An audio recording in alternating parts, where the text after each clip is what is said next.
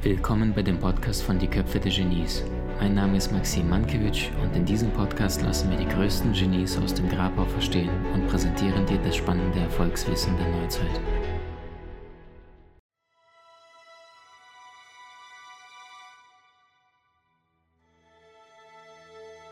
Ein Uni-Professor hat sich mal im Jahr 1976 einen Spaß gemacht. Und zwar hat er zu Weihnachten an wildfremde Menschen angefangen, Postkarten zu verschicken, die er im Telefonbuch gefunden hat. Überraschendes Ergebnis, rund 50 Prozent aller Unbekannten haben zurückgeantwortet. Haben gedacht, oh, könnte ja irgendein Nachbar oder Freund sein. Ich mach mal lieber zurück. Warum ist das so? Ich habe ein spannendes Ergebnis jetzt oder ein Erlebnis gehabt beim Erfolgsmaster in Hamburg. Da sind wir nach dem Event ein schönes veganes Eis essen gegangen und da gab es einen Kiosk. Und die Gentlemen dort, die verstehen, wie man Business macht. Wir dahin, gucken uns an, die super freundlich, einer so ein bisschen lustiger drauf, der andere ganz höflich. Welches Eis hätten Sie gern? Gut, dann nehmen wir mal Himbeer und Pfirsich. Alles klar, kommt sofort. Also zwei Kugeln? Yes, zwei Kugeln. Dann greift er zu einem riesengroßen Becher und fängt an, die erste Kugel zu kratzen. Und die war gefühlt, so eine Kugel habe ich in meinem Leben nie gesehen. Die war gefühlt dreifach von dem, was ich in Köln normalerweise gewohnt bin. Dann knallt es sie drauf und sagt, tut mir leid, habe keinen größeren Löffel. Und gibt mir diese zwei Kugeln. Ich, oh, oh. Das heißt, wir haben zwei Kugeln. Er hat auch zwei Kugeln gegessen. Da waren noch ein, zwei Leute dabei. Endpreis 7,20 Euro. Ich bezahle. Ey Freunde, ihr glaubt nicht, wie schwierig das war, da kein Trinkgeld zu geben. Und wie schwierig es war. Ich glaube, ich habe aufgerundet, weiß ich, 8, 9 Euro. Ich kann mich nicht erinnern. Und selbst wo er den einen Euro zurückgeben will, du willst den Euro fast nicht haben. Und am Ende haben sie Zehner bekommen für 7,20 Euro. Was kostet so ein Block von Eis in Einkauf? Es sei denn, du machst es selbst, aber was kostet ein Block Eis im Einkauf? Kennt ihr ja, wenn du so selber löffelst. Ich schätze mal 12 bis 20 Euro maximal, wenn überhaupt. Jetzt machst du pro Kugel, also es ist eigentlich ein Business, Freunde. Die cleveren von euch, einmal zur Metro, drei Blöcke Eis, einen kleinen Miniwagen und los geht's. Die verdienen sich richtig gut, die Jungs.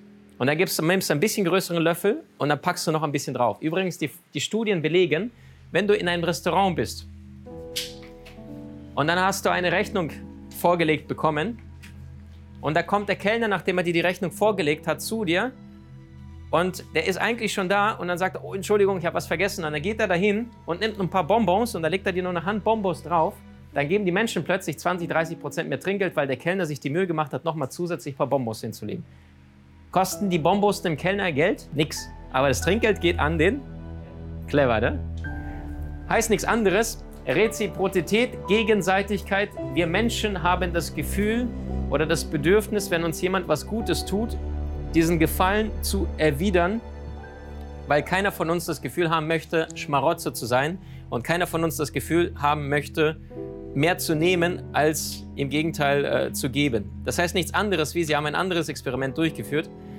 Da sitzt ein junger Kerl vor einem Versuchsraum und wartet darauf, dass er gleich äh, in den Versuchsraum reinkommt und der andere ist ein Schauspieler. Und der kommt dahin und sagt, du, ich war gerade beim Versuchsleiter, der hat gesagt, das kann noch ein bisschen dauern, da habe ich dir einfach mal eine Cola mitgebracht. Sagt er, oh, das ist aber nett. Dankeschön. Jetzt gehen die nach fünf Minuten, geht der Erste in den Versuchsraum rein, nimmt an der Studie teil. Und knapp eine Stunde später kommt er wieder raus, der andere sitzt immer noch davor im Warteraum. Da sagt er, ah, und, wie war das Experiment? Ja, war super, ich soll hier noch ein bisschen warten. Ah ja, alles klar.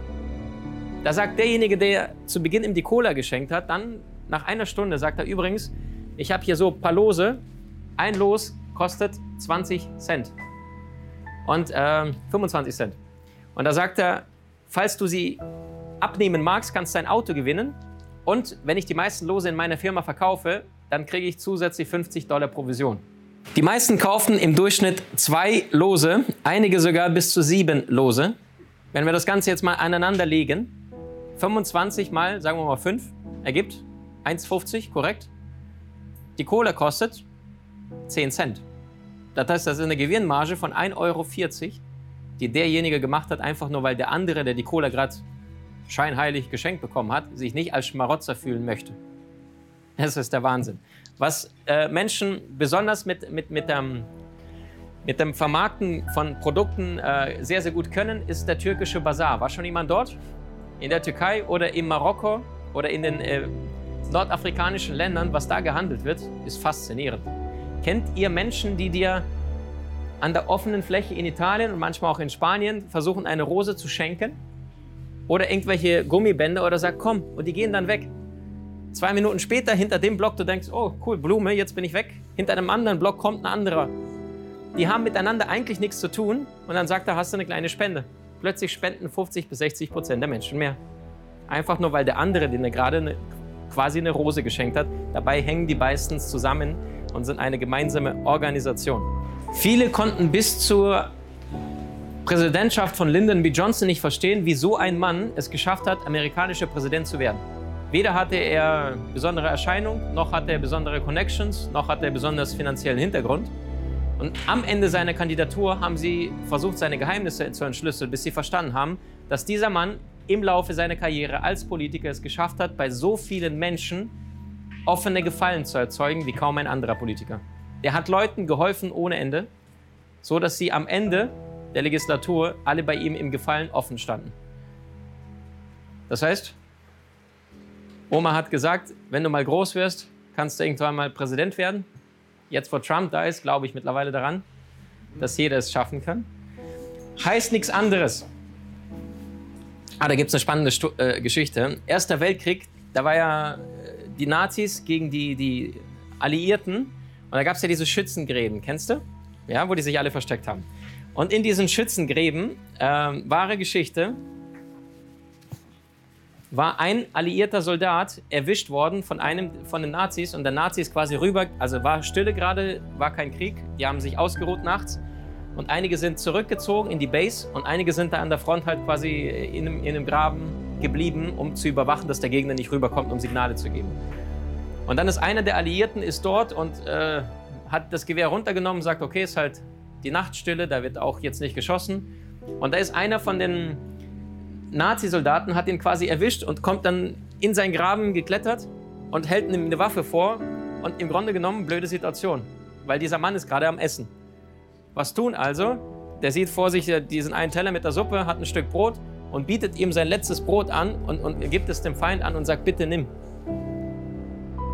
Diese Geschichte ist so stark eingegangen, weil der deutsche Soldat, der so eine Geste nicht im Leben erwartet hat, von dem Feind zu bekommen, dass er denjenigen am Leben gelassen hat, zurückging und dann von seinen Fortgesetzten, die Strafe war ihm sicher, ähm, noch Anschiss bekommen hat, weil er einfach diese Geste von Dankbarkeit unter diesen drastischen Konstellationen nicht erwartet hat.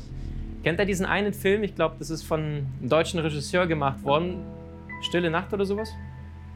Da, wo sie zu Weihnachten einfach mal Waffenfrieden schließen, rauskommen über den Gräben. Ich glaube, das ist eine wahre Begebenheit, ne? Dass da wirklich Sowjets und die Deutschen einfach miteinander Weihnachten gefeiert haben. Vorher den ganzen Tag haben die sich beschossen und dann miteinander lagen sie in Arm da und dann wieder alle auseinandergehen und am nächsten Tag wieder Krieg machen. Da merkst du, wie crazy das ist. Der menschliche Geist, der will nicht. Aber die Politiker da oben, die du niemals an der Front siehst, die sagen Krieg. Und dann gehen diejenigen, die da unten sind und, und schießen sich gegenseitig in den Kopf. Crazy. Total crazy. Gehen wir mal in den Supermarkt. Im Jahr 1957 haben sie irgendwo hier an der offenen Fläche Käseproben positioniert. Mit dem kleinen Hinweis, einfach haben sie ein Schildchen hingestellt. Bitte schneiden Sie sich so viel Sie möchten selbst ab und probieren Sie den Käse, der Ihnen gut tut, der Ihnen gefällt.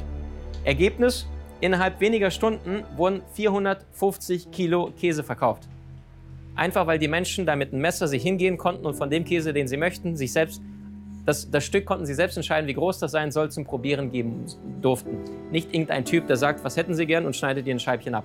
Selbstbedienung. Führt uns dazu, dass durch dieses Gefühl von was geschenkt zu bekommen, wir dadurch mehr erwidern möchten. Das wichtigste Instrument dabei, wenn du zum Beispiel diese Dinger hier siehst, habt ihr schon diese Fingerfoods im Supermarkt mal probiert? Was ist das allerwichtigste Werkzeug, was dieser Verkäufer, der möchte ja nicht einfach nur Gratisproben rausgeben, sondern auch die vielleicht eine Tüte Chips oder ein Quark oder irgendwas möchte er dir mitgeben? Ja oder nein?